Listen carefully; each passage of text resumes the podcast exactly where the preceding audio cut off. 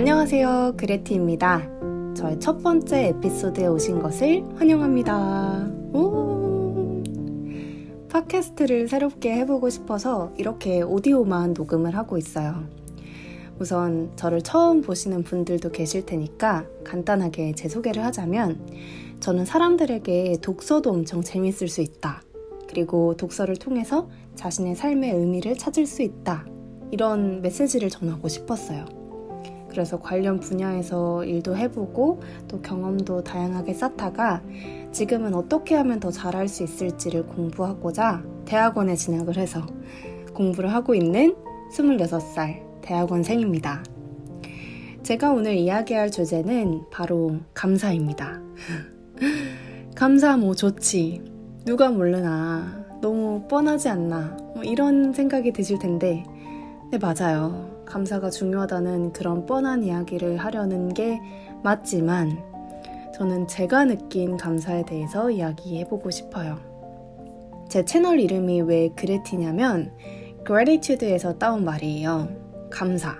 그래서 매사에 감사하자, 그리고 이 채널을 통해서 감사하는 걸 기록해 나가고 싶어서 지은 이름입니다.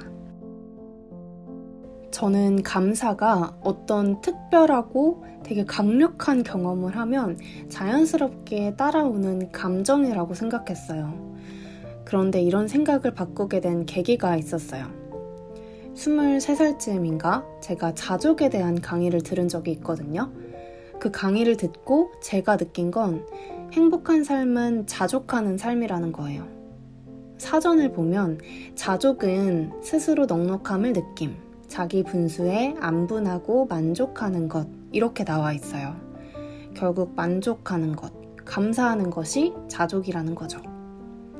그 강의에서 자족이 또 2가지가 있다고 하는 거예요. 존재의 자족과 소유의 자족. 존재의 자족은 나의 성격이나 취향, 태도, 이런 나라는 사람을 있는 그대로 긍정하고 수용하는 거래요. 그리고 이 존재의 자족이 받쳐줄 때 소유의 자족이 가능하다고 하더라고요. 그 강의를 듣고 감사에 대한 제 생각을 완전히 바꿨어요. 아, 내 마음이 풍요로워지려면 의도적으로 감사해야 하는구나를 깨달았어요. 그리고 감사는 어떤 경험을 했을 때 내가 느끼는 감정이 아니라 그걸 내가 하려고 선택하는 태도에 가깝더라고요. 이런 태도로 감사하려고 하면 풍요로운 감정은 자연스럽게 따라오는 거고요. 그래서 저는 그 뒤로 감사일기를 쓰기 시작했어요. 하루에 딱 1개씩만요. 저는 하루 일정을 플래너에 정리하는데, 그 플래너 마지막에 오늘 내가 감사했던 거를 딱 1가지만 떠올려서 적어보려고 했어요. 첫날 딱 해보니까 하나만 생각해도 되게 내 하루가 만족스럽고 삶이 되게 충만한 기분이 드는 거예요. 그래서 그 기분을 또 느끼고 싶으니까 다른 감사한 걸 찾게 됐어요. 그렇게 하나, 둘 늘어가다 보니까 감사한 걸 1개만 생각하려고 해도 5개 이상씩 떠오르더라고요. 정말 오늘 되는 게 없던 날이다, 완전 최악이었다, 이만큼 안 좋을 수 없다 하는 날에도 곰곰이 생각해보면 3개 이상은 나왔던 것 같아요. 내가 오늘 참 고된 하루였지만 마지막에는 이렇게 집에서 안전하게 잠들 수 있어서 감사합니다. 건강한 다리를 주셔서 오늘 스스로 걸어 다닐 수 있어서 감사합니다. 심지어는 감사할 수 있어서 감사합니다, 이렇게도 말했어요. 그러니까 감사한 게 없는 게 아니고, 오늘 하루 정말 마음에 안 들었지만 그래도 감사한 걸 찾아보려는 그 태도가 중요하다는 생각이 들었어요. 이게 어렵지가 않은 게 한 번만 해도 기분이 되게 좋아져요. 그래서 다음 날에도 자연스럽게 감사한 걸 찾으려고 하더라고요. 걷다가 무심코 하늘을 봤는데 하늘이 엄청 파랗고 예뻐. 그러면 파란 하늘을 볼 수 있어서, 또 이런 바람을 살랑살랑 느낄 수 있어서, 또 새가 지저귀는 걸 이렇게 들을 수 있어서 감사하다고 했어요. 봄에는 봄이 왔다는 사실 자체가 엄청 설레고 감사하고, 또 길에 핀 꽃을 이렇게 바라보고 있으면 엄청 예쁘고 기특하잖아요. 그럼 또 감사했어요. 아름다운 자연을 이렇게 주셔서 감사합니다. 이렇게 느낄 수 있어서 감사합니다. 이렇게 고구마 줄기 이렇게 꺼내는 것처럼 하나가 감사하면 그거에 관련된 감사한 것들이 줄줄이 나오더라고요. 근데 고구마를 어떻게 캐는지 아세요? 저도 이거 준비하면서 찾아봤는데 고구마를 캐려면 일단 고구마 덩굴을 걷어내야 된대요. 저는 그 덩굴이 바로 소음이라고 생각해요.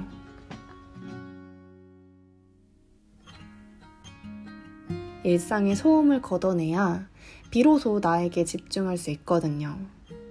그냥 나 노이즈 캔슬링 끼고 사람들의 소리를 듣지 않을 거야 이런 게 아니고 내가 있는 곳, 내 시야, 내 마음, 그리고 내 감정 이 모든 것들이 조용해지면 조금씩 내면에서 나오는 그 세미한 소리를 들을 수 있는 것 같아요.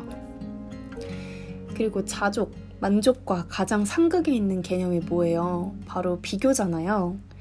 행복한 삶이 자족하는 삶이라면 반대로 불행한 삶은 비교하는 삶이라고 할 수 있겠죠. 인스타그램은 비교를 할 수밖에 없어요. 내가 비교를 하지 않으려고 해도 비교를 할 수밖에 없도록 만들어졌으니까. 저도 나 조금만 볼까? 하면서 이렇게 들어가면 1시간, 2시간 릴스만 계속 내리고 있는 그런 제 모습을 보게 되더라고요.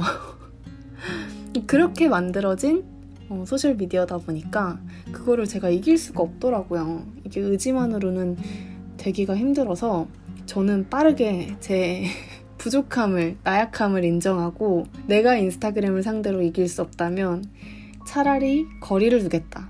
요즘 줄이고 많이 안 하고 있는데 그것도 저는 좀 현명하다고 생각해요.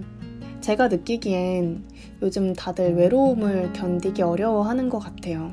사회가 전체적으로 좀 개인주의적인 흐름이다 보니까 오프라인에서는 소속감을 느끼기가 어려워졌잖아요. 그래서 자꾸 인스타그램이나 커뮤니티 이런 온라인상에서 소속감을 찾으려고 하는 것 같은데 내가 쉴 때까지 다른 사람의 삶을 보는 게 이게 과연 쉬는 걸까? 이런 생각은 들어요. 그래서 나에게 집중하는 시간을 내기 위해서 의식하고 노력하는 게 중요한 것 같습니다. 저도 지금 가족들이랑 같이 살고 있는데 평소에는 거실에 가족들이 있거든요. 생활하면서 나오는 소음들이 제가 좀 고독해지는데 방해로 작용하는 것 같더라고요. 그래서 가족들이 다 자고 나면 그리고 밖도 좀 어두워지면 그때 비로소 미타임이라고 하죠. 저만의 고요한 시간이 오는 것 같아요. 그래서 오늘 제가 감사했던 걸 3개만 나누고 마치려고 합니다. 저는 오늘 아침에 제가 좋아하는 그릭 요거트를 먹었는데 그걸 먹을 수 있어서 너무 감사해요. 평소에 먹던 거랑 다른 그래놀라를 사서 먹어봤는데 엄청 맛있더라고요. 약간 다크 카카오 이런 게 들어갔는데 씁쓸하고 근데 또 과일은 달고 그래서 진짜 맛있었어요. 그게 감사했고 또 2번째 감사는 수영을 배울 수 있어서 감사해요. 제가 7월부터 일주일에 2번씩 수영을 배우고 있는데 이제 딱 한 달이 되었어요. 자유형 배우고 배영 배우고 오늘 드디어 평형을 새로 배웠습니다. 좀 어렵긴 했지만 그래도 좀 이렇게 새롭게 운동을 배우고 하나씩 성취해 나가는 그 성취감이 되게 기분이 좋더라고요. 그래서 내가 건강한 몸으로 수영을 배울 수 있어서 그리고 아침을 이렇게 기분 좋게 시작할 수 있어서 참 감사하다 이런 생각이 들었습니다. 그리고 3번째 감사는 새로운 걸 도전할 수 있는 용기가 있어서 감사해요. 대학원에서 공부를 계속하고 있어도 내가 지금 잘 가고 있는 걸까? 난 진짜 하고 싶은 게 뭘까? 이런 생각이 많았어요. 사람들에게 긍정적인 에너지와 응원을 주는 사람이 되고 싶다. 이런 마음은 있었는데 어떻게 해야 할지 명확하게 방향이 떠오르지가 않았거든요. 근데 매번 고민만 하다가는 시간이 계속 갈 것 같아서 세련되지 않아도 그냥 해보자. 그 김연아 선수가 했던 말처럼 무슨 생각을 해. 그냥 하는 거지. 그런 마음으로 새롭게 도전하고 도전할 수 있는 용기가 있어서 감사하다. 네, 오늘은 이렇게 제가 생각하는 감사의 힘에 대해서 이야기해보았어요. 굉장히 서툰 시작이었지만 혹시라도 이걸 들으시는 분들은 기분 좋은 시간이 되셨길 바랍니다. 여러분도 이걸 듣고 나서 지금까지 하루 중에 감사했던 걸 하나씩만 떠올려 보세요. 아마 한 가지만 떠올리시기가 더 어려우실 거예요. 댓글로 감사한 걸 나눠주시면 저도 더 감사한 하루가 될 것 같아요. 그러면 저는 여기서 인사드리고 다음 에피소드로 또 올게요. 그럼 안녕.